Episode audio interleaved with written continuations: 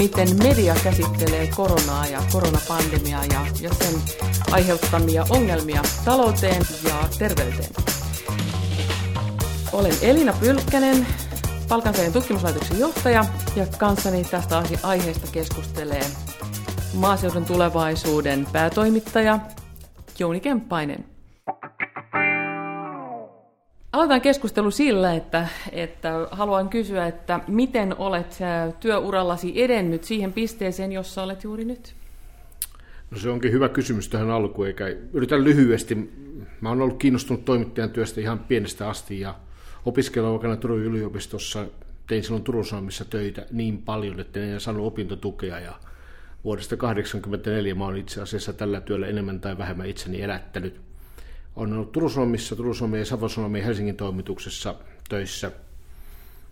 Yleisradiossa 20 vuotta ja siitä ajasta 10 vuotta uutispäätoimittajana vedin TV-uutisia, radio-uutisia ja verkkoa, sitä ennen TV-uutisissa ja sitä ennen TV, taloustoimituksen päällikkönä TV-uutisissa.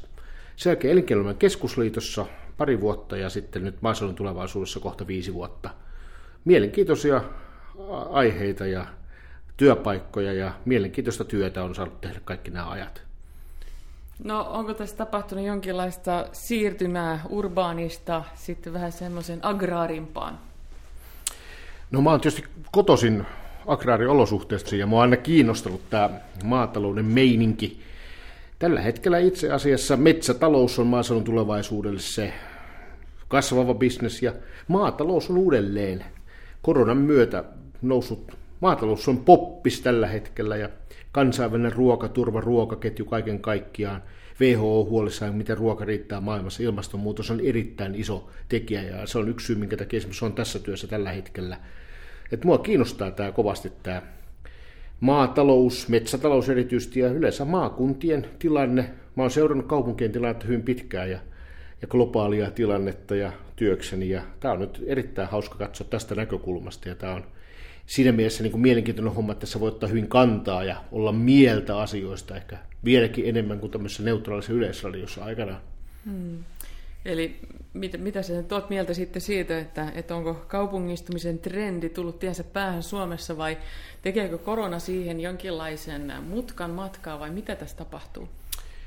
No varmaan kaupungistumisen trendi sinällään, maailman ilmastopaneelikin on viimeisessä raporteissaan kiinnitti huomiota, että urbanisoituminen ei välttämättä ole mikään luonnollaki tai toivottava luonnollaki myöskään ilmastonmuutoksen näkökulmasta.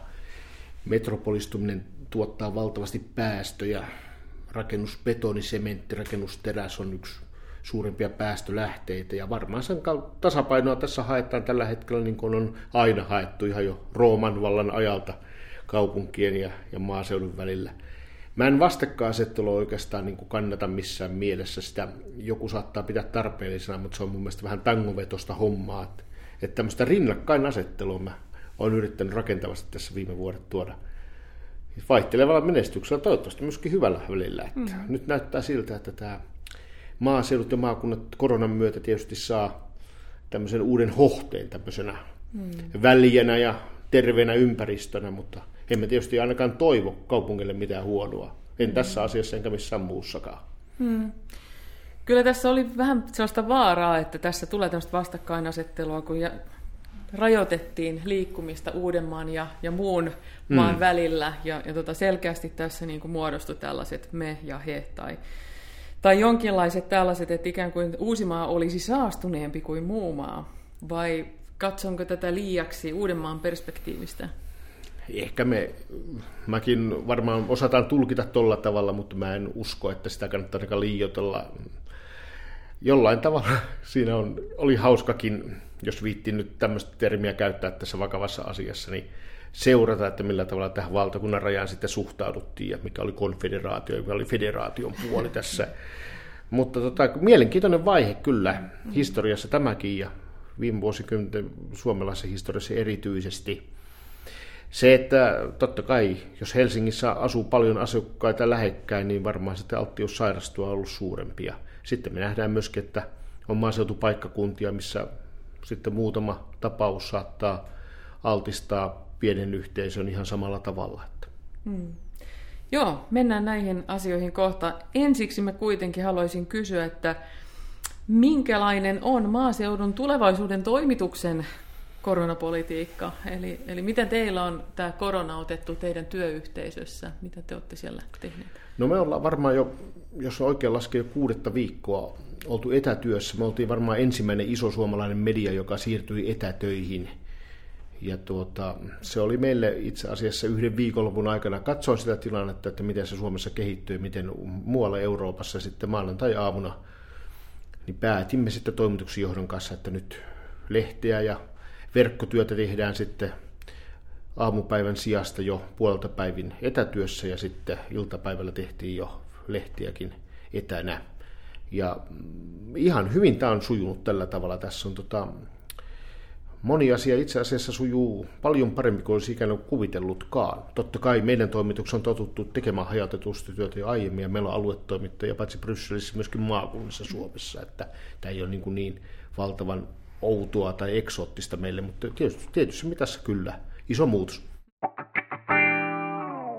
Jos me puhutaan nyt tästä, että miten media suhtautunut tähän, tai että et musta ainakin itsestä tuntuu, että lehdet ei muusta puhukaan, tai media ei muusta puhukaan kuin, kuin tästä koronasta, että että oikeasti mä oon ihan vähän kaivannut jo muitakin aiheita, mutta näyttää siltä, että ei millään lyö läpi mitkään muut aiheet. Että onko tämä vähän niin liian yksipuolista, onko tämä vain suomalainen ilmiö, tämä, että puhutaan yhdestä asiasta kerrallaan, ja kaikki on itse asiassa herttaisen samaa mieltä kaikista hmm. asioista? No tota, ei tämä tietysti suomalainen ilmiö, että tämä on maailmanlaajuinen epidemia ja epi, tämä on tyypillisesti sen kaltainen uutisaihe, tämä hautaa kaikki muut aiheet alleen. Kaikki asiat, koska rajoitukset on niin merkittäviä kaikkialla maailmassa, niin se vaikuttaa ihmisten elämään niin vahvasti, että se on mahdotonta itse asiassa käsitellä mittavassa määrin mitään muuta kuin koronaa sitä voi sitten käsitellä joko koronaterveysaiheena tai koronatalousaiheena tai koronakulttuuriaiheena tai korona vaikka urheilun puuttumisaiheena, mutta sieltä se suurin yhteinen nimittäjä tulee, se on aika suuri. Mutta musta tässä on vähän rakennettu tämmöistä hysteriaa, koronahysteriaa ja tehdään tämmöinen niinku kollektiivinen paniikki, onko mä oikeassa? No, mä sanoisin, että en, en näkisi ainakaan, että media sitä tekee, että jollain tavalla poliittisella päätöksellä tietysti, kun on rajoitettu ihmisten elämää merkittävällä tavalla ja talouden toimintaa merkittävällä tavalla, niin teepä sitä mediaa sitten uutistyötä jollain tavalla toteamalla, että ikään kuin tässä ei mitään tapahtuisi. Että kyllä se vaan, vaan totuutta yritetään tavoitella ja, ja totuuden tavoittelu on kyllä silloin onnistuu parhaiten, kun kerrotaan sitä, mitä juuri sillä hetkellä tapahtuu. Mutta siihen voisi ottaa myös muuta näkökulmaa tokikin. Totta kai, ja näkökulmia ilahduttavastikin mun mielestä kuitenkin sanotaan nyt vaikka sosiaali- ja terveysministeriön THL, HUSSin. Tässä on ehkä tämmöinen kolmikko, joka Suomessa on käsitellyt tätä aihepiiriä terveyden näkökulmasta ja tämmöisen sosiaalisena ilmiönä. Siinä on ollut erilaisia tulkintoja. Sitten tietysti Ruotsi ja Suomi. Ruotsi ja Suomi on mielestä, mielellään vertaamme paitsi suomalaiset Ruotsi, itse asiassa ruotsalaiset kuin Suomeen. Ja nyt kun nähdään tämmöisiä eroja tässä nimenomaan meidän kahden välillä, niin tämähän on mielenkiintoinen asetelma, että mikä strategia tai mikä taktiikka tässä sit asiassa niin kuin parhaan lopputuloksen tuo.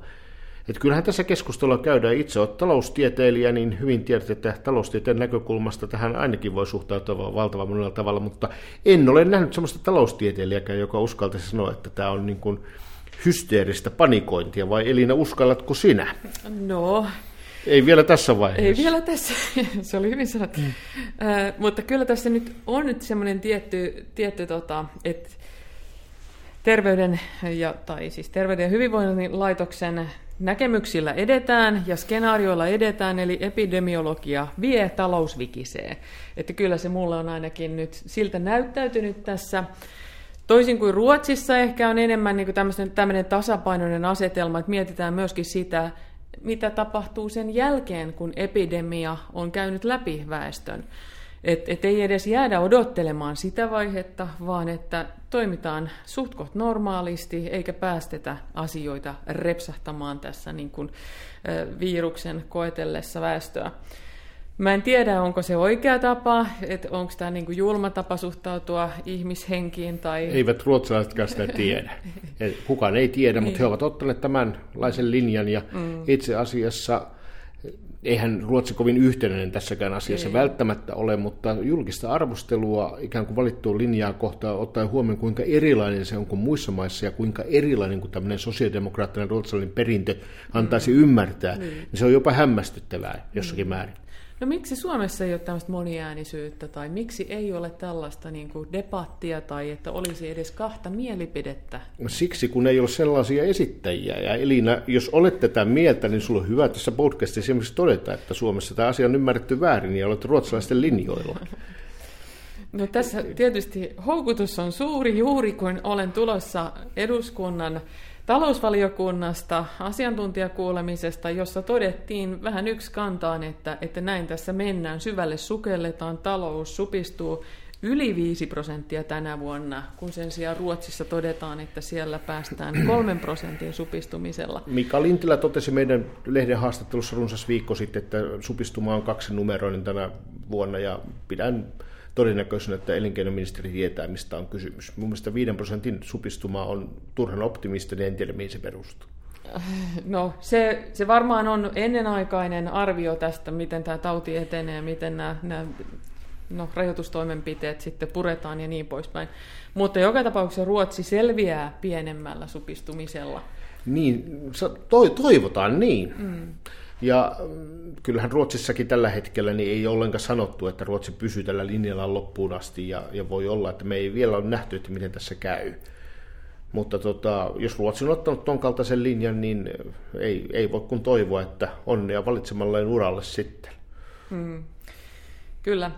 No, mutta tämä koronakriisi on, on uhka lehdistönvapaudelle kautta maailman, jossa voisi sanoa, että et, et täällä on niin monenlaista voidaan tehdä tämän koronan nimissä. Miten sä itse näet tämän, tämän ongelman, tai onko tässä ongelmaa? Totta kai kun yhteiskunta on haavoittuvimmillaan ja yhteiskunnalliset rakenteet paitsi ihmisten terveyden näkökulmasta myöskin talouden näkökulmasta ja yleensä sen hyvinvoinnin rakenteen näkökulmasta ovat vaarassa, niin silloin valtaa pitävän eliitin ja riippumattoman kriittisen median suhde on aina toisenlainen kuin normaaleimmissa olosuhteissa.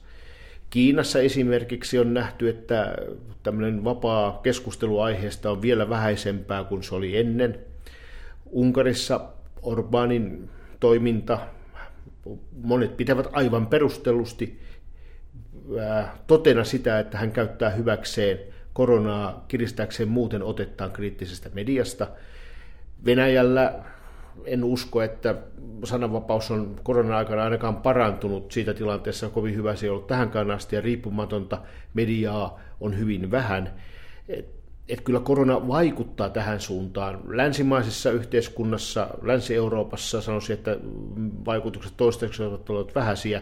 Yhdysvallat on mun mielestä mielenkiintoinen paikka, mikä on niin kuin Trumpin ailahtelevan mielipiteen muodostuksen ja median suhde – se on itse asiassa saattaa olla huonompi kuin on usein uskottukaan. Ja, ja että en, en tiedä, että onko USAn asema minkäänlaisena sananvapauden tai lehdistönvapauden kehtona tai tällaisena takuupaikkana ainakaan vahvistunut tässä. Mm. Mutta Länsi-Euroopassa minun mielestäni media on pitänyt pintansa tässä tilanteessa, myöskin Suomessa. Niin, miten media on mielestäsi onnistunut välittämään tämmöistä niin kuin objektiivista, riippumatonta tietoa tästä tilanteesta? No kun me emme tiedä nyt vielä, että miten tässä sitten kaiken kaikkiaan käy. Emme mm. väestön näkökulmasta, mm. väestön terveyden näkökulmasta, emmekä kansantalouden näkökulmasta, mm. emme tiedä miten Ruotsissakaan käy. Niin voi olla, että samalla tavalla kun näitä asioita tullaan vuosien päästä tai vuoden päästä tai kahden vuoden päästä arvioimaan, niin samalla kannattaa kyllä arvioida sitä, että miten media silloin onnistui tässä. Mm. Mutta kun, kun tiedämme, että millä, mistä lähtökohdista alati muuttuvan datan perusteella toimimme, niin sanoisin, että ei, ei mulla nyt välttämättä niin kuin suurempaa kriittisyyttä ole, tai kritiikkiin mahdollisuutta tässä esittää, mutta me emme tiedä, mikä on tämä totuus. Se selviää vasta tuonnempana. No, jos me nyt mietitään sitten tätä, että tässä on meillä kuitenkin tutkimusta ja eri tieteenalojen tutkimusta, niin mitä, mitä tässä pitäisi niin tehdä, tai että, että onko tutkiva journalismi tehnyt kaikkensa, ja, ja ollaanko oikeasti niin kuin rauhoituttu ja mietitty what's going on, eli, eli mietitty sitä ihan rauhassa, eikä lähdetty taas siinä samassa kohkossa menemään johonkin suuntaan. No kyllä mä sanoisin, että tutkiva journalismi on tehnyt kyllä tehtävänsä myöskin Suomessa ja tietysti muissakin maissa. Ja otetaan nyt vaikka esille tämä suojavarusteiden, niihin riittävyyteen liittyvä kritiikki, asioiden esille nostaminen. Nyt viimeiseksi kritiikki siitä, että onko Business Finlandin tapa jakaa rahaa se ainoa oikea. Ei varmasti edes Mika Lintilä ole enää sitä Toholammin mies, että kyllä tämä hyvin meni. Omastakin mielestä ei mennyt. Mutta siitä huolimatta elinkeinoelämää pitää ilmeisesti tukea.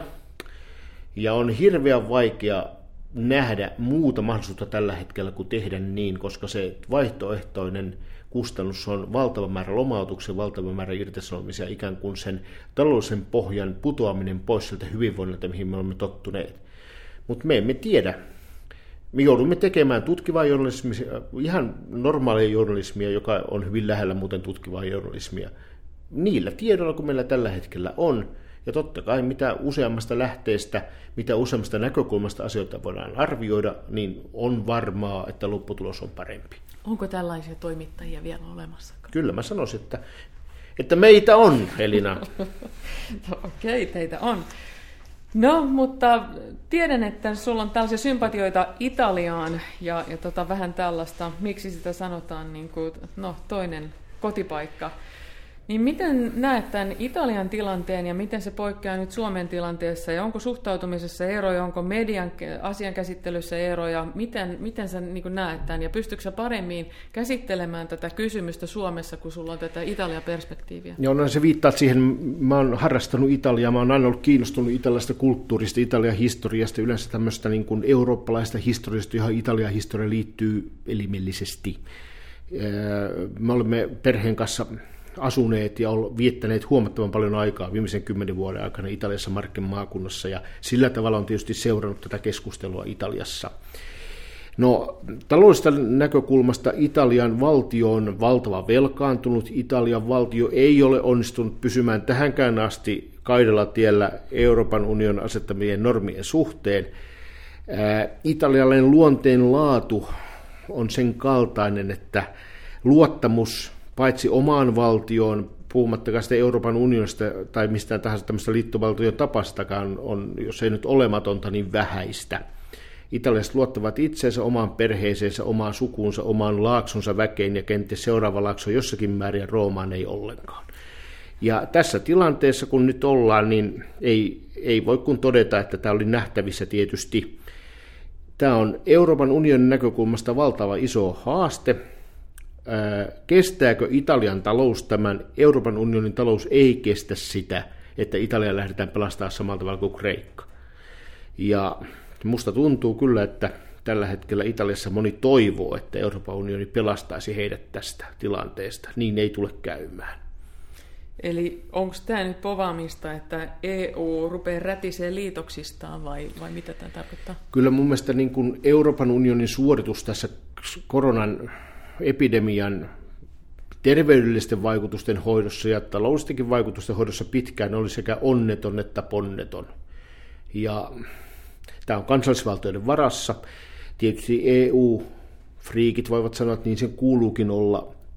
Ei sen ehkä kuuluisi, mutta se osoittaa sitä, että kuinka hajanainen ja heikko Euroopan unioni yhtenäisenä toimijana tällä hetkellä on.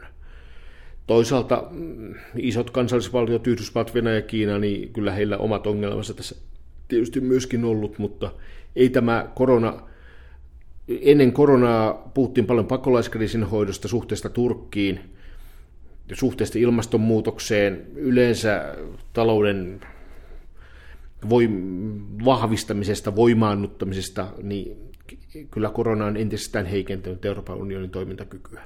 Mm, Okei. Okay. Ja palautuuko se koskaan tällainen niin kuin takaisin? En tiedä. Ja jos se palautuu, niin onko ikään kuin se tuleva Euroopan unionin sitten kahden suuntauksen duopoli, eli pohjoisen vahvat tämmöiset tiukat valtiot ja sitten Euroopan unionin eteläiset, jotka ovat sitten hoitaneet talouttaan luovemmin mm. tässä tilanteessa, velkaantuneet ja, ja tämä jollain tavalla löyhenee tämä liitto sitten niin, että tämmöistä taloudellista siteistä ei enää sitten pidetä kiinni, koska niistä ei pystytä pitämään kiinni. Tämä nähdään vuoden kuluessa. Tämä on mielenkiintoinen asia myöskin Euroopan unionin tulevaisuuden näkökulmasta, miten tässä käy. Mutta jos palataan takaisin Suomeen, niin mä kyllä pistäisin median vastuuseen siitä, että millä tavalla kansaa informoidaan mon, monessakin mielessä, mutta yksi sellainen asia, mikä minua on häirinnyt hirveästi, on tämä, että nyt kun rahoja jaetaan ja puhutaan suurista summista, nyt me puhutaan jostain 4,1 miljardista, jotka tässä yhteydessä, nyt tässä viimeisessä ulostulossa kehysriihen yhteydessä lisätalousarviolla osoitettiin kriisin hoitoon, ihan tämmöinen kriisiapu, että nyt ei puhuta vielä edes elvytyksestä, vaan siitä, miten me päästään niin kuin edes tässä tilanteessa eteenpäin, koska yrityksiä on jouduttu säädöksien avulla sulkemaan, tai siis että säädökset ovat niin kuin kieltäneet näiden yrityksen auki pitämisen tai, tai toiminnan. Ja sitten on vielä tämä, että kun, kun on tehty näitä liikkumisrajoituksia, niin totta kai se vähentää ihmisten kulutuskäyttäytymistä, ostoksia ja niin poispäin. Niin, niin tota, tässä tulee nyt tämä, että, että nyt me sitten jaetaan iso kasa rahaa. Ja puhutaan nyt sitten, jos se nyt on se 5 prosenttia se BKT-sukellus, niin sitten me puhutaan kuitenkin aivan eri mittaluokan ää, tämmöisestä kriisipaketeista, Siis mä puhuin 5 prosentin dippauksesta, mutta nyt me annetaan rahaa sinne 10 prosenttia suhteessa BKT. Tavallaan tässä on niin jo epäsuhta lähtökohtaisesti. Kyllä. Puhumattakaan, että sitten kun me puhutaan miljardeista, niin kyllä siinä tämmöinen niin tavallinen ihminen on jo aika paljon niin pihalla, että kuinka paljon on yksi miljardi euroa. Niin. Ja kun puhutaan sitä tiukkuudesta ja siitä, millä viime vuodet joka tapauksessa yritetty valtion taloutta hoitaa, niin jollain tavalla tuntuu, että nyt että sillä ei ole enää mitään väliä, että koko se keskustelu silloin oli turhan päivästä, kun nyt ikään kuin summat ovat suuria ja, ja valtio päättää ja miten se menee. Finvera jakaa ja pankit tai Eikö?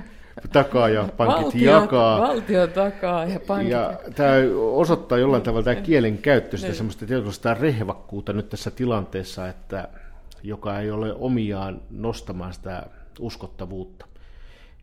Ja sanotaan nyt vaikka Business Finland, jo ajatuksena, että Business Finland-niminen organisaatio hoitaa kriisiapua. Jo Business Finlandin nimi on sen kalta, että se ei nosta oikeudentunnon ajatusta suomalaisen ison kansanosan mielessä, puhumattakaan sitten siitä, että, että se olisi onnistunut se asia tässä lähtövaiheessa. Ja vaikka se olisi onnistunutkin 95 prosenttisesti, niin esille tulleet ajatukset siitä, että miten tämä tehdään, niin siinä ei voi kuin epäonnistua poliittisesti tällä hetkellä tässä tilanteessa ja tämä on harmillista. Eli poliitikot ovat nyt syyn takettomia, niinkö haluat sanoa? Ei varmaankaan. Siis mä oletan kyllä, että esimerkiksi elinkeinoministeri, valtiovarainministeri ja koko hallituskin ihan oikein yrittää nähdä sen, että jos ei elinkeinoelämää tällä hetkellä yrityksiä tueta, niin ti- tilanne on vielä huonompi muutamien kuukausien vuoden päästä. Mutta miten tämä temppu tehdään niin, että se on uskottava paitsi hallituksen omasta mielestä, niin meidän kansalaisten mielestä, niin se on vaikeaa, koska samaan aikaan pitäisi toimia erittäin nopeasti, ja silloin kun hätä on suuri, niin apu ei ole lähellä, vaan riskit ovat käsillä, ja niin on käynyt. Ja välttämättä tämä ei ole mennyt niin paljon pieleen kuin miltä se näyttää, mutta se ei auta nyt, koska se mielikuva on sen kaltainen jo tällä hetkellä, että tämä menee nyt väärin käsin tämä raha, tulee liian helposti. Ymmärrän hyvin. Vappusatasta luvattiin eläkeläisille, nyt tuntuu, että se mittaluokka onkin joku, se onkin 100 000 ja se ei tule eläkeläisille, vaan se tulee bisneseliitille. Niin ei kannata ihmetellä, jos ei kansa tykkää tästä asiasta asiat on sitä, miltä ne näyttää, eikö mm. näin sanota? Mä luulen, että palkansaajan tutkimuslaitoksessakin niin kuin jaetaan tämä huoli, kyllä. Kyllä, me jaemme tämän huolen ja otamme tämän vakavasti, mutta, mutta se, se vakavuus on myöskin siinä, että, että meidän pitää vähän niin kuin, ä, yrittää pienentää näitä illuusioiden määrää tai sitä, että, että miten asioita kuvataan. Ja mä muistan tuolla valtiovarainministeriössä, kun yhtä kehysriihen päätöstä tai olikohan budjettiriihtä tehtiin, niin puuttu 5 miljoonaa euroa kassasta. Eli, eli tavallaan, että me saatiin tasapainoon budjetti, tai siis hallitus mietti mm. sitä, että menojen ja tulojen tasapainoja viittä miljoonaa siellä sorvattiin useita tunteja, jolloin se sitten löydettiin, että nostetaan jäteveroa sen verran, että saadaan 5 miljoonaa. No mikä on viiden miljoonan ja viiden, viiden miljardin välinen ero? Mm. Niin, tuhat kertaa. Se on tuhat se kertainen, mm. mutta oikeasti, niin kuin, että tässä se mittaluokka vähän niin kuin katoaa, että me tunti tolkulla pohditaan jotain niin kuin viiden miljoonan kattamista. Mun mielestä sun esimerkki on oikein hyvä tässä, ja nyt ikään kuin se kiire, joka tässä on, niin me tiedämme, että siellä on kiire, mutta kyllä harkinta pitää tietysti pitää mukana, ja tämä kuulostaa kornilta ja vähän niin kuin itsestäänselvältä sanoen näin, mutta – kyllä se vaan niin on. Ja sä, nyt esimerkiksi nyt Mika Lintilä otti sitten takaisin tämän Business Finlandin osalta, että nyt tulee tämmöinen jälkikäteis valvonta ja seuranta. Ja se olisi pitänyt aivan välttämättä muistaa sanoa silloin jo ensimmäisessä vaiheessa tietenkin. Ja sitten taas, jos joku raha on mennäkseen väärin käsiin, niin en mä tiedä sitten saadaanko sitä sieltä seurannalla ja valvonnalla takaisin koskaan. Ja totta kai tällaisessa tilanteessa pitää niin kuin hyväksyä se, että, että kaikki ei suju niin kuin niin kuin aina toivoisi, mutta tietysti se vaikutelma ja se tunnelma ja se tunne ja se usko pitää olla sen kaltainen, että tässä tehdään nyt harkittua politiikkaa ja harkittua tukemista elinkeinoelämälle ja muulle yhteiskunnalle. Joo, nyt ei siltä näytä, ehkä Business Finland ei ollut se paras taho jakamaan tätä, niin, jos, ei muuta, niin, jos ei muuteta kuitenkaan niitä rahan niin. jakamisen sääntöjä ja kriteerejä. Arvonlisäveroperusteiset neutraalit tavat olisivat minun mielestäni niitä, mutta jos mä oon oikein ymmärtänyt, niitä on harkittu, mutta ne ovat hitaita ja oman taustasi puolesta tiedät, että mitkä rajoitteet sitten valtiohallinnolla tässä on, että tässä sitä varmaan sitten valitaan ruto ja koleran väliltä tai mitä, valtiovarainministeri ja Business Finlandin väliltä. Kyllä. Ja, ja nythän yrityksetkin kääntyvät mielellään valtion puoleen ja, ja, ja tavallaan niin kuin nyt... Ne nyt ovat valtion... samassa tukijonossa siellä yhdessä eläkeläisten yksinhuoltajien toimeentuloa kitkuttavien kanssa. Ja... ja ohittavat jonon sujuvasti. Niin, täsmälleen. Mm. Oikein hyvä mm. havainto ja ja jollain tavalla tämän politiikan ja yhteiskunnallisen toiminnan pitää olla sen verran läpinäkyvää ja yleisesti hyväksyttävää, että, että sitä nyt tässä on kyllä syytä hakea nopeasti. Niin, olen samaa mieltä ja, ja tota, tässä on niin kuin ehkä, tai että mä nyt peräänkuulutan edelleen tässä koko haastattelun ajan on yrittänyt saada sua vastuuseen siitä niin median puolesta, että mitä media on tässä, että onko media toiminut Media oikein? on varmasti heti altis ja valmis, ainakin meidän lehtemme ja tiedän kokemuksesta, että moni muukin media ottamaan esille niitä ajatuksia, joku arvovaltainen asiantunteva taho toteaa ja toteaa, että tämä menee nyt aivan pieleen. Esimerkiksi palkansaajien tutkimuslaitos voisi olla sen kautta, joka toteaa, että tämä on mennyt nyt aivan mm. pieleen. Ja Elina, onko tämä mennyt? Mm, no, Mä oon ainakin siinä mielessä huolissani, että, että nyt korostetaan aina niin näitä kuolemia tässä näin yksitellen lasketaan ja kuitenkin meillä on aika paljon muitakin ongelmia tässä yhteiskunnassa ja meillä kuollaan myös muihin kuolinsyihin, jotka olisivat torjuttavissa, mutta jotka ei nyt kiinnosta yhtään ketään. Tai ei, eikä ei niin yhtään ketään, mutta liian vähän, on niin. samaa mieltä tässä asiassa. Mutta et kuitenkin mediakin toimii, media heijastaa yhteiskunnasta tapahtumista ja ei media keksi niitä uutisia kyllä ne uutiset kumpuavat siitä tapahtumisesta, mielipiteen muodosta, joka siellä yhteiskunnassa tapahtuu. Ja tota, tämän kautta nyt me ollaan hyvin yksi viivasessa, yksi selitteisessä ja yksi tuumaisessa kriisin hoidossa oltu tämä viimeinen kuukausi. Tällä hetkellä minun mielestäni näyttää, että tämä on murtumassa jollain tavalla ja pohditaan yhteiskunnan avaamista nopeasti, mitkä ovat ne tavat, mitkä ovat ikään kuin ne menetelmät, joilla se voidaan tehdä. Juuri tällä hetkellä musta tuntuu, että ensimmäistä kertaa tähän tulee tämmöisiä, jos se nyt säröjä, niin tulee niin kuin vivahteita tähän keskusteluun. Mm. Ihan viimeisen parin kolmen päivän aikana. No hyvä, ja mä jään odottelemaan niitä sävyjä edelleen ja, ja niiden sävyjen syvenemistä. No, jos, tai jos mä nyt kuuntelen Ruotsissa tätä uutisointia, niin siellä mun mielestä oli aika osuvasti sanottu, että Ruotsissa kuolee vuosittain 90 000 ihmistä. Ja saattaapi olla, että koronan, korona muodostuu yhdeksi sadasta yleisimmästä kuolinsyystä vuonna 2020. Mm. Eli toisin sanoen tässä pistetään vähän perspektiiviin niitä myöskin niitä numeroita. Ja mä peräänkuulutan myös sitä, että laitetaan ne perspektiiviin, mitkä on esimerkiksi huume- ja alkoholimyrkytyksen aiheuttamat kuolemat. Niitä mm. on melkein 300 vuosittain. Liikennekuolemia on, on varmaan lähes 300 vuosittain hukkumistapauksia on 150 ja, ja niin poispäin. Ja sitten meillä on 60 000 ihmistä, 60 000 parhaassa työiässä oleva, olevaa miestä, jotka ovat syrjäytyneet tai syrjäytymisuhan alla niin, että eivät pääse omin voimin takaisin työelämään tai työuralle. Mitä me näille tehdään? Kysymys on tietysti hyvä ja, ja jonkun verran tietysti keskusteltua on käyty ja, ja mä oon samaa mieltä, että edelleenkin moni muu ongelma Suomessakin tällä hetkellä saattaa olla kuolinsyynä vakavampi kuin korona.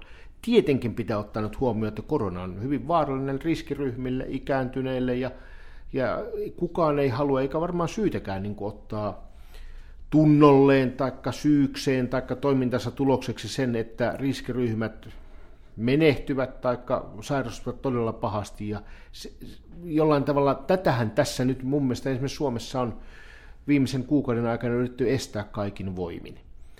Nyt mä näkisin nyt kuitenkin tässä keskustelussa, tähän tulee nyt uusia sävyjä ja mikä on nyt tämä, tämä laumasuoja, on mielestä jo terminä vähän omituinen. Ja että jos kuitenkin suomalaista nyt suuri osa sitten enemmän tai myöhemmin saa tämän taudin, niin aika moni saattaa olla sitä mieltä, että mieluummin sitten lievempänä ennemmin se on selvää, mutta kun kukaan ei tiedä, että miten tämä tulee etenemään ja jollain tavalla nyt tätä käydään niin kuin puhtaasti tämmöisenä terveyskriisinä, niin kuin on ehkä ollut syytäkin käydä, mutta mä tervehdin myöskin ilolla näitä muita aspekteja, joita tähän tulee tähän keskusteluun. Totta kai se terveys ja ihmisten suojaaminen – sen pitää olla tietysti niin kuin vahvasti esille ja varmaan päällimmäisenä, mutta tässä on muutakin, muutakin aspekteja kyllä olemassa, tietenkin. Hmm. Jos ajatellaan sitä, että, että meillä tosiaan, mä nyt palaan tähän 60 000 miespuoliseen syrjäytyneeseen, niin, liian nuoreen menetettyyn tapaukseen, jotka olisi kuitenkin autettavissa jollain äärellisellä rahasummalla ja paljon ehkä minimaalisemmalla kuin mitä me puhutaan nyt tässä kohtaa. Ja, ja kuitenkin, jos me ajatellaan, että paljonko se on menetettyä tuloa tai, tai kansantaloudellinen menetys näistä ihmisistä, se on noin 2 miljoonaa euroa per nuppi, niin, niin tota, tässä olisi aika paljon saavutettavaa pienemmillä panoksilla. Oletko Elina sitä mieltä, että Suomessa tämä on mennyt pieneen tämä varapuolinen? Mä en, mä en Oletko sinä niin. mieltä Elina, että tämä talouspoliittisesta aspektista ja lähtökohdasta, niin tämä on toimittu väärin Suomessa? Mä en väitä niin, mutta mä väitän niin, että on toimittu tähän saakka väärin, kun ei ole huolehdittu näistä 60 000 ihmisestä. Oletko sitä mieltä, että Suomessa olisi pitänyt toimia kuin Ruotsissa? Tämän koronan Kyllä. aikoihin. No se olisi ollut mun mielestä yksi sellainen ö, toimintatapa, jos me oltaisiin otettu huomioon näitä muita, tai tarkoitan, että oltaisiin pistetty rinnakkain ja mietitty yhdessä. Sun mielestä Ruotsin toimintatapa ei ole riittävän vahvasti Suomessa otettu huomioon, kun on varauduttu tähän kriisiin? No, se olisi voitu ottaa tähän rinnalle arvioitavaksi, että olisiko tässä mahdollisuuksia edetä ja onko tässä nyt sitten niin tämmöistä mahdollisuutta seurata Ruotsin tilannetta, kun ei sekään ole hatusta vedettyä strategiaa. Mm. Tällä hetkellä tervehdin jollain tavalla ilolla rohkeuttasi sanoa tämä asia, mutta kovin monia taloustieteilijöitä, jotka sanovat tämän noinkaan suoraan, niin en ole havainnut. Mm. Oletko sinä? En, enkä itsekään sanonut sitä kovin suoraan. no, tämä on syytä havaita, ja tämä varmaan niin kuin ilmentää myöskin sitä poliittista vaikeutta sitten käydä tätä tilannetta, ei, että tämä on ei, siis hyvin tämä on, herkkä tämä aihe. On sitä, niin, polemisointia, tai tämä on sitä, niin kuin, jota yritän nyt tässä vähän käydä, että, että olisi vaihtoehtoja. Että mm. miten voi olla niin, että meillä ei ole vaihtoehtoja? Kyllä, ja totta kai sitä kannattaa edelleenkin käydä. Edelleenkin meillä on useita vaihtoehtoja sitten niin kuin lähteä pohtimaan tätä, että, että minkälainen alueellinen tai asteittainen kriisitilanteen purkaminen voisi olla optimaalista paitsi kansanterveyden myöskin tämmöisen talouden kestokyvyn näkökulmasta – mä olen aika varma, että tähän suuntaan kyllä myöskin keskustelussa mennään. Mm, eikä se ole pelkästään taloudellinen, vaan se on myöskin ihan hyvinvointikysymys, kun kyllä, me tiedetään, mutta monet hyvinvointikysymykset sosi... ovat taloudellisia, koska on hyvinvointi pitkä... riittävästi joo, kyllä, niin on. toimijakseen niin tarvitsee vahvaa taloutta. Tiedän pyöräilijänä, että, että grammat pyörässä merkitsevät lisäsekunteja ja sekunnit taas ovat rahaa. No niin. Kaikki, kaikki lopulta redusoituu rahaksi, eikö totta? Ehkä tämä kriisi kuitenkin tuottaa toisenlaisenkin näkökulman, että semmoinen niin rahassa mitattavuus ehkä on kriisin aikana saanut toisen dimension rinnalle, ja kaikkia ei mitata ehkä samalla tavalla rahassa kuitenkaan tällä hetkellä kuin aiemmin. On mielenkiintoista nähdä, että kun tästä kriisistä aikanaan noustaan, niin maksettavahan tämä on, mutta onko ikään kuin se maailma, joka tästä nousee, samankaltainen kuin silloin, kun se maailma, joka tähän meni? Ja voidaanko ajatella, että voisiko olla niin kuin ekologisempi tapa nousta tästä, tai voisiko olla mahdollista niin, että keksisimme jotakin sen kaltaista, että sen kulutukseen, johon länsimaisella yhteiskunnalla oikeastaan ei ole varaa, sijaan tulee palveluiden käyttöä tai jotakin muuta. Tämä on, mun mielestä tässä on myöskin mahdollisuus kahteen nousuun, oikeaan ja väärään. No, Mä kuitenkin, joo, joo, mutta mä, mä nyt palautan sua nyt maan pinnalle tässä, koska tota, mä en todellakaan näe, että, että tota, meillä poliitikot tai valtiovarainministeriö virkamiehineen ja, ja tämmöisenä kirstunvartioina ikään kuin ne olisi unohtanut tämän rahan missään määrin, vaan että ne tulevat palaamaan siihen näihin vakaus- ja kasvusopimuksen velkakriteeri tota, ylärajoihin ja, ja maksimimääriin. Ja sitten sen lisäksi Katri Kulmuni, valtiovarainministeri, muistutti, että syksyllä tullaan puhumaan sopeutustoimenpiteistä jo. Eli ei todellakaan ole niin unohtunut tämä raha mihinkään. Ei olekaan, ja siitä huolimatta tota, tämän kriisin jälkihoito kestää useiden hallitustaipaleiden ajan. Niin paljon tästä tulee nyt velkaa. Siitä huolimatta pidän mahdollisena, että tämä Suomi nousee ja länsimainen yhteiskunnat muuten nousevat tässä kenties ekologisemmin kuin mihin tässä mentiin. Tai ja... ehkä toivon, en tiedä uskonko, mutta toivon näin. Selvä. Pidät varmasti huolta, tai että pidät varmaan esillä tätä asiaa nyt, kun Kyllä sulla on media käytettävissä. Mutta sitten on toinen asia, josta olemme huolissamme tässä tutkimuslaitoksessa ja varmaan niin kuin yleisesti, yleisemminkin. Ketkä tässä kriisissä häviävät ja pidättekö te mediassa myöskin häviäjien puolta ja ääntä? Nostatteko heidän ääntään esille? Totta kai. Ja, ja ennen kaikkea varmaan niin kuin heidän on varmaan liian helppo sanoa tässä, että kaikki suomalaiset häviävät tässä. Se, on, se nyt on joka selvää. No sitten voidaan pohtia, että ketkä häviävät vielä enemmän kuin toiset. Ja varmaan sitten tässä häviävät ne yrittäjät, ne yritykset, joiden toiminta on hyvin riippuvainen hetkellisestä palvelujen kysynnästä ja hetkellisestä jatkuvasti tarvittavasta tavarakysynnästä. Ne, ketkä tekevät investointihyödykkeitä, tai pystyvät jollain tavalla siirtämään tuotantoprosesseja, niin saattavat pärjätä tässä paremmin. Se on se, että elinkeinoelämän parissa tämä jakaa nyt kyllä yrityksiä kahteen kastiin. Kaikki häviävät, toiset häviävät kaiken ja toiset häviävät vain liikevaihtonsa puolikkaan joiltakin kuukausilta, ehkä vuoden ajalta. Myös käsidesin valmistaja häviääkö? Mä luulen, että saippua kauppiat, käsidesin valmistajat ovat niitä, ketkä pärjäävät tällä hetkellä oikein hyvin. Ja totta kai on monia elinkeinoja, jotka sinällään, sanotaan metsäteollisuus, en usko, mm. että tällä metsäteollisuuteen esimerkiksi on, jos ei tämä pitkity olennaisesti siitä, mikä tällä hetkellä, niin saattaa olla näitä voittajia tässä ainakin suhteellisesti. No, miten tästä sitten kanveesista noustaan, että alkaako se riitely sitten tämän jälkeen, kun kriisi on selätetty, Ihan tai varmasti. pandemia? Ihan varmasti, ja siitä kun haetaan sitten sitä maksajaa sille, että ketkä kaikki tämän maksavat tämän ja missä suhteessa, niin ilman muuta. Olisiko sinulla ehdotusta siitä? Että ketkä maksavat niin. enemmän kuin toiset. Niin. No lienee varmasti selvää, että hyvätuloiset maksavat enemmän kuin ne, ketkä eivät ole niin hyvätuloisia, kuten Mistä tunnettua, niin se ei kuitenkaan riitä tähän, koska Suomessa hyvätuloisia on niin vähän, että kyllä tämä keskiluokka ja palkansaajat pääsevät tätä maksamaan totta kai. Mm. Omankin tutkimuslaitoksesi taustayhteisöt ja maksajat ja asiakkaat. Kyllä, ja siksi tässä nyt pitäisikin miettiä sitä, että millä tavalla rahaa jaetaan, ettei ihan roiskita huolettomasti.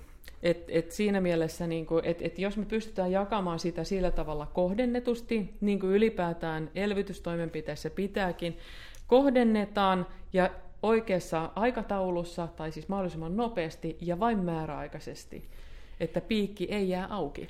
Kyllä, ja mä sanoisin, että tämä rajoitustoimenpiteiden lopettaminen, asteittainen lopettaminen, sen kiirehtiminen kyllä, niin kuin itsekin tunnut tässä kiirehtivän tätä, niin saattaa olla erittäin perusteltu ja myöskin niin kuin valtiolle neutraali tapa hoitaa sitä asiaa. Valitettavasti tämäkään ei nyt auta, että jos me vaikka Suomessa, Ruotsissa, Norjassa, Tanskassa tai missä, Hollannissa hoidetaan tämä asia nyt. Tämä vaatii myöskin semmoista Euroopan unionin tasoista, jos se nyt EU-koordinaatiota, niin ainakin talouksien elpymistä, ainakin tällaiselle vientivetoiselle taloukselle kuin Suomi. Miksei Ruotsikin? Ruotsi on kaksinkertainen kansantalous jo ihmismääränsä, väkimääränsä perusteella. Me emme pysty omin voimin elvyttämään. Me tarvitsemme sitä vientiä, mm. ja varsinkin jos Yhdysvallat tästä vielä pahemmin dippaa, taikka Kiinan markkina ei lähdekään vetämään enää siihen malliin, kun tässä on totuttu viimeiset kymmenen vuoden ajan, niin, niin tämä on, saattaa olla vielä isompi ongelma. Mm. Tässähän tämä tämmöinen protektionismi vaara kasvaa. Kyllä, Eli kaikki haluavat, olla, niin, kaikki haluavat olla omavaraisia, ainakin hädän tullen. Heillä olisi mahdollisuus tehdä kaikki itse. Ja silloin ei välitetä enää tästä tästä tämmöisestä maailmankaupan hyödyistä ja eduista. Ja siitä, pelisäännöistä, juuri, senkään vertaa. Mm. Niin. Mm. Eli tämä suhteellinen etu, niin nämä heitetään nyt romonkappaan. Mutta mä ymmärrän, mutta mut silti, että tämä, mistä mä nyt ehkä aloitin vähän kiistämään tätä, tai että et ehkä niinku, vähän kyseenalaistamaan tätä Suomen toimintaa, on tämä, että nämä rajoitukset, ne tulevat ylhäältä pakkolakeina, tällaisen valmiuslakien muodossa, Kyllä. ja meillä on täysin niin tämmöinen poikkeuksellinen olosuhde, ja sitä varten on, on, on tarvinnut tehdä aika rankkaa lainsäädäntöä, hyvin radikaaleja rajoituksia. Ja se, miten mä vertaan nyt Ruotsiin, on se, että siellä ei ole tehty tällä tavalla, vaan siellä on niin ehkä enemmän annettu kansalaisten itsensä huolehtia itsestään. Eli tällainen, niin kuin, että me luotetaan kansalaisiin itseensä, he kantavat itse vastuuta, kun taas meillä on enemmän tällainen paternalistinen asenne. Ja tämä mua vähän vierastuttaa nyt tässä. No Ruotsi on tietysti tässä eurooppalaisessa yhteisössä nyt kyllä aika yksin tässä asiassa ja, ja toivotaan, että he onnistuvat tuolla tavalla – Mä sanoisin, että Suomikaan ei ole nyt niin kuin, niin kuin vastakkain Ruotsille. Kyllä musta, musta suomalaisetkin toimii hyvin vastuullisesti ja, ja, tota, ja ihan se määräystön noudattaminen vaatii sitä, että ihmiset haluavat noudattaa niitä, eihän kukaan pakolla mitään noudata. Mutta onko tämä kuitenkin sitten epäluottamus poliitikkojen suunnasta kansalaisia kohtaan, että ne pitää tehdä tämmöisinä lainsäädännön muodossa rajoituksina? Eli eivät usko siihen, että kansalaiset kykenisivät omaan tämmöiseen itsesäätelyyn ja ajatteluun?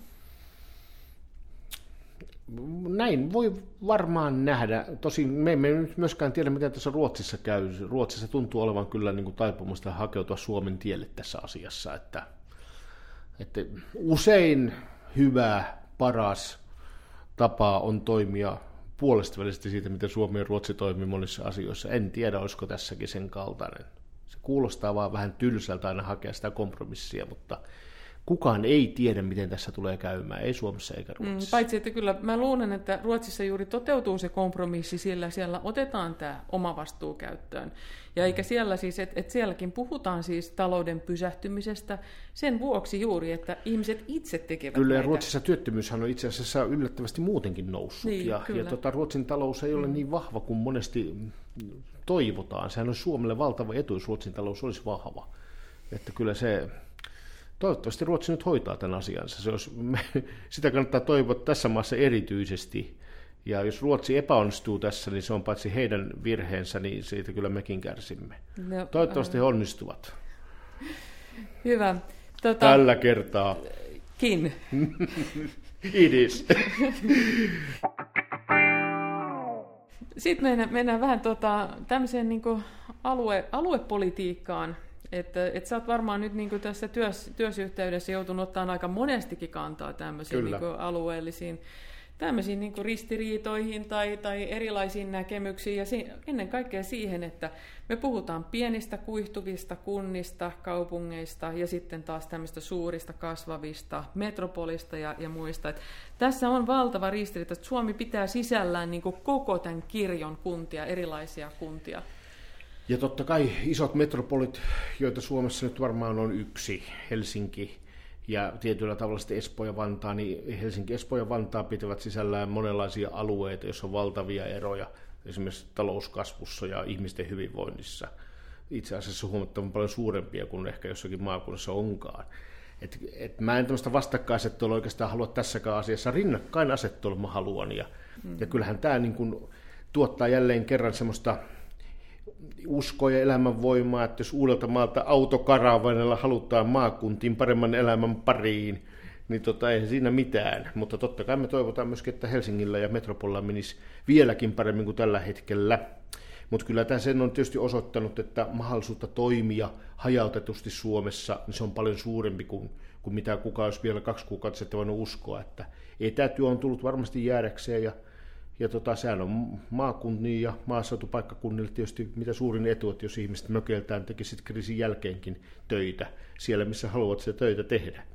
No, mä oon kuullut vähän kyllä maakuntien viestiä, että älkää tulko sieltä Uudeltamalta tänne meille. Mä luulen, monenlaisia viestejä varmaan näinä aikoina kuulee, mm. mutta mä en usko, että tämä on erityisen suuri ongelma sitten kuitenkaan niin kuin laajojen kansanjoukkojen parissa. Mm. Mutta totta kai mitoitukset terveyskeskuksessa on tehty sen mukaan, mikä on se pysyvä asujaimisto, ja sitten tietysti jos ollaan hyvin pitkälle sit sieltä omalta paikkakunnalta ja sairastaa nopeasti, ja, ja sitten kenties sit vielä lähtee niin epidemia pienellä paikkakunnilla liikkumaan, niin totta kai pienet paikkakunnat saattavat olla vielä asettomampia kohtaamaan sen, kun pääkaupunkiseudulla ollaan oltu. Hmm. Mutta nyt kun näitä rajoja ja parikaadeja on tässä pystytetty, niin, niin jättääköhän tämä semmoisen niin pidempiaikaisen tämmöisen me-he-asetelman? Että et tuleeko sitten Kun mä en oikeastaan mehe, mä seuraan sitä hirveän tarkkaan, semmoista mehe-asetelmaa, niin se on, se on semmoinen niin pinta julkisuus tälle asialle. Ei semmoista oikeasti tietenkään ole, että, että ne henkilöt, jotka maakunnissa viettävät huomattavan pitkiä aikoja loma-asunnoillaan tai muuten, niin eihän semmoista ennenkään ollut. Ja se on helpompaa tietysti ihmisellä nyt toimia myöskin siellä. Ja sitten niin kuin maakunnassa on ollut hyvä nähdä, että ikään kuin se maakunnallinen elämäntapa ja maaseudun lumovoima on sen kaltaista, joka saattaa sitten ihmisiä kiinnostaa silloinkin, kun korona-aika on ohi, kun se tuntuu kovasti kiinnostavan ja tuottavan hyvää ympäristöä tehdä töitä ja talouskasvua tälle maalle. Mm-hmm. No on ihan selvää, että, että myöskin tulot vaihtelee eri puolilla maata. Eli, eli yleensä niin kuin täällä pääkaupunkiseudulla työ, työelämässä tai taloudellisesti aktiiviset ihmiset on, on hyvätuloisempia kuin sitten taas maaseudulla. Et, et on tällaista myöskin niin kuin ihan taloudellista eriarvoisuutta. Tokikin kustannustaso on siellä matalampi ja, ja tota, pienemmällä rahalla tulee toimeen. Mutta et, et kyllähän tämäkin niinku heti jo, talous on ihmisille valtavan tärkeä asia mm. ja aspekti, että et sillä, sillä me verrataan itseämme muihin tietysti se niin kuin elämä maakunnissa, niin elintasohan saattaa olla paljon kovempi, vaikka se olisi pienen, vähän pienemmät ansiot kuin pääkaupunkiseudulla. Ja, ja kyllä mä luulen, että tämä myöskin niin kuin tässä näkyy, että se väljyys ja semmoinen niin kuin mukava tapa elää, niin se voi löytyä ihan jostakin muualta kuin Helsingistä. Ja niin kuin näissä kun kysytään paikkakuntien vetovoimaa, niin Helsinkihän menestyy niissä hyvin. Että se on aina siinä suurin piirtein Hämeenlinnan kanssa samoilla sijoilla. Ja mielestäni on ihan hyvä, jos Hämeenlinnan kanssa pärjää. tai Porin. Just niin. Tota, mä, mä en tiedä nyt, että kannattaako näitä paikkakuntia dropata tässä, mutta... mutta että, Päinvastoin, no, mähän nostan Helsinkiä, että okay, se on ihan hyvä. Hämeenlinna on hieno paikka. Okei. Okay. Miten tämä, kun sä sanoit tässä näin, että, että kansa, kansakunnat tai, tai itse asiassa niin valtiot ehkä hakee semmoista niin protektionista tai että et ryhtyvät omavaraisiksi.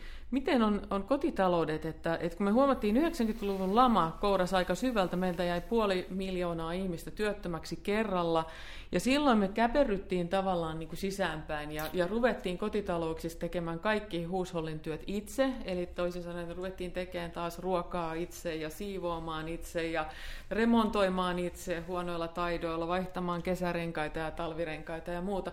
Ja nyt me ollaan päästy pikkuhiljaa vähän kerrassaan siihen, että me ostetaan nämä palvelut markkinoilta ja, ja kotitalousvähennys on tullut edesauttamaan myöskin tätä, niin. tätä niin kuin semmoista niin kuin, tavallaan työnjakoa, että minä keskityn mun ammattiini ja ostan kaikki kotitalouden tämmöiset palvelut sitten markkinoilta.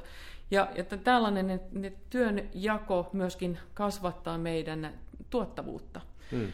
Onko tämä omavaraisuuden nyt, että et mennäänkö me tässä suhteessa nyt sitten taaksepäin ajassa tai taaksepäin kehityksessä? Toivottavasti ei, mutta kyllä tämä tietyllä tavalla tämä ruokaketjun toimintaan kannattaa kyllä kiinnittää huomiota tässäkin suhteessa, että nyt ollaan nähty, Suomessakin oli hamstrausta varsinkin tämän kriisin alussa, me nähdään myöskin, että eurooppalainen omavaraisuus on tullut ihan toisenlaiseen näkökulmaan hirveän monissa maissa – WHO on johdosta on varoitettu tämmöistä kansainvälistä nälänhädästä, joka seuraisi koronasta. Ilmastonmuutoksen vaikutukset saattavat olla vielä moninkertaisesti verrattuna koronaan ruokaturvan osalta.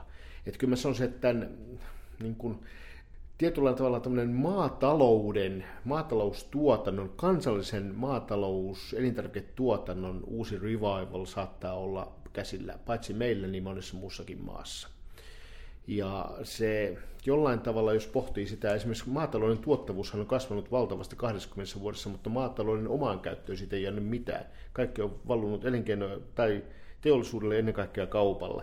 Että tämmöiset voimasuhteet, millä tavalla ruoka pystytään tuottamaan, paitsi tämän kaltaisen kriisin aikana myöskin ilmastonmuutoksen edetessä, kun maapallolla on valtavia alueita, joista on loppuu mahdollisuudet tuottaa ruokaa. Etelä-Euroopassa loppuu vesi, tai ehtyy, ehkä ei se nyt lopu, mutta vedestä tulee tämmöinen niukka tuotannon tekijä. Niin kyllä tämä tältä osin varmasti tulee muuttumaan. Mä en ehkä muilta osilta nyt lähtisi liiottelemaan, mutta tämä on varmasti niin kuin tulee olemaan esillä.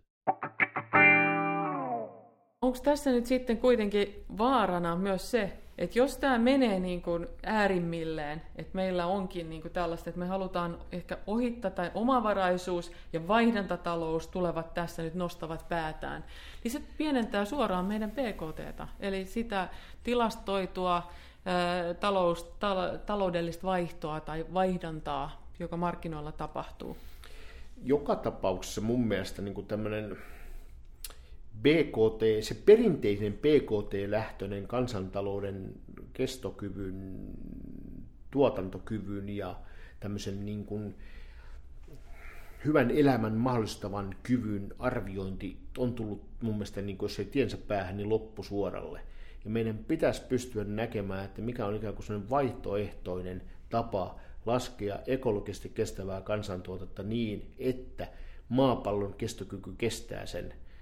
Paitsi länsimaissa, jossa ikään kuin ollaan jo saturaatiopisteessä monelta osin, niin myöskin nämä kasvavat kansantaloudet, Kiina ja Aasian maat, jossa ikään kuin ihmisillä on vielä tavaroiden tarve, auton tarve ja tämän kaltaisia asioita, mitä ilman saatetaan hyvinkin pystyä länsimaissa elämään.